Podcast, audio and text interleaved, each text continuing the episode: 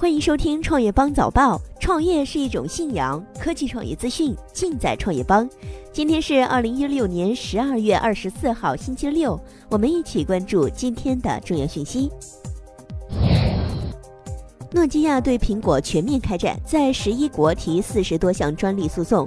本周三，诺基亚表示将因 iPhone 涉及违反三十二项技术专利而起诉苹果。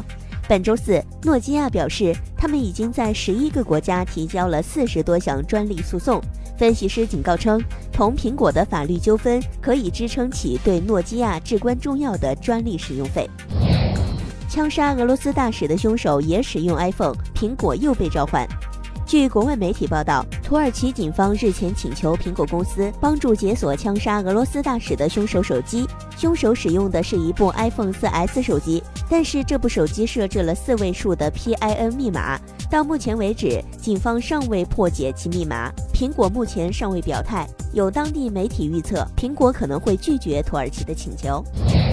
百度回应推动爱奇艺 IPO，传闻不符，无上市时间表。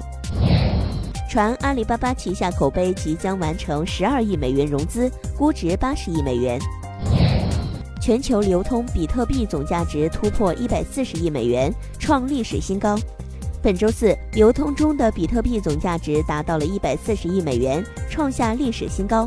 很多业内人士认为，比特币价格的上涨与人民币持续贬值有关。今年以来，人民币的贬值幅度接近百分之七。数据显示。大部分比特币交易在中国完成，因此呢，中国市场对比特币需求的上升将对比特币价值产生明显的影响。手机 QQ 将于明年一月推出 AR 红包，支付宝的 LBS 加 AR 红包最近玩得很嗨，结果腾讯看不下去了，手机 QQ 团队宣布也要这么玩。二零一七年一月，QQ IBS 加 AR 红包将正式推出，玩法和支付宝口袋妖怪有些类似，也是发起者在指定的地点发出红包，用户开启摄像头，根据定位前往领取。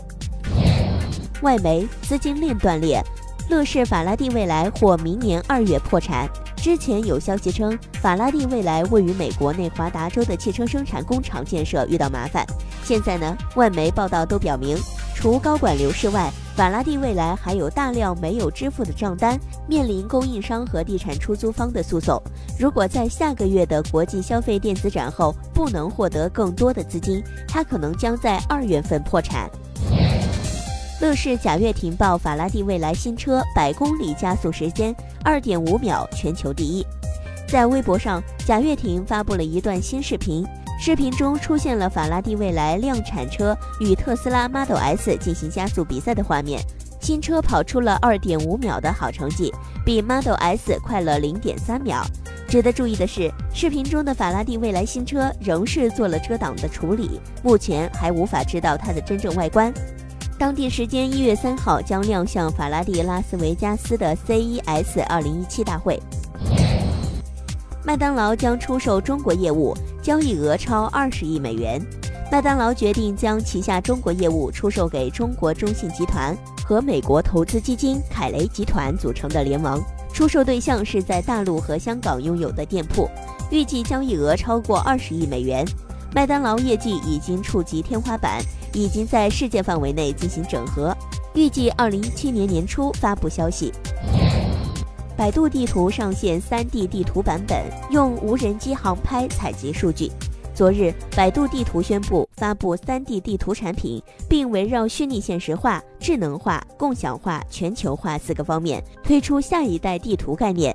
百度 3D 地图采取的无人机航拍采集影像，借助 3D 重建技术，三百六十度还原真实世界。除此之外，还推出了步行 AR 导航功能，将导航路线与 AR 实景结合，带来真正的导航体验。通过室内图精简度量商场、机场、医院等大型建筑内的真实场景。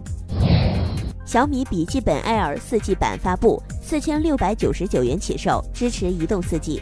昨日，小米携手中国移动对外宣布，小米笔记本 Air 四 G 版推出。该产品最大的特色在于内置中国移动四 G 物联网上网的服务，无需 SIM 卡开机就能使用，用户可以随时随地的体验高速上网。笔记本有十三点三英寸和十二点五英寸两个版本，续航时间分别达到九点五和十一点五小时，两者均内置中国移动四 G 互联网上网的服务，免费赠送一年四十八 GB 的流量。两款电脑售价分别为六千九百九十九元和四千六百九十九元。以上呢就是今天的重点资讯。创业是个技术活儿，我们有十八般武艺帮您迅速成长。快去点击菜单栏底部知识电商寻宝吧，包妹明天见，包妹天天见。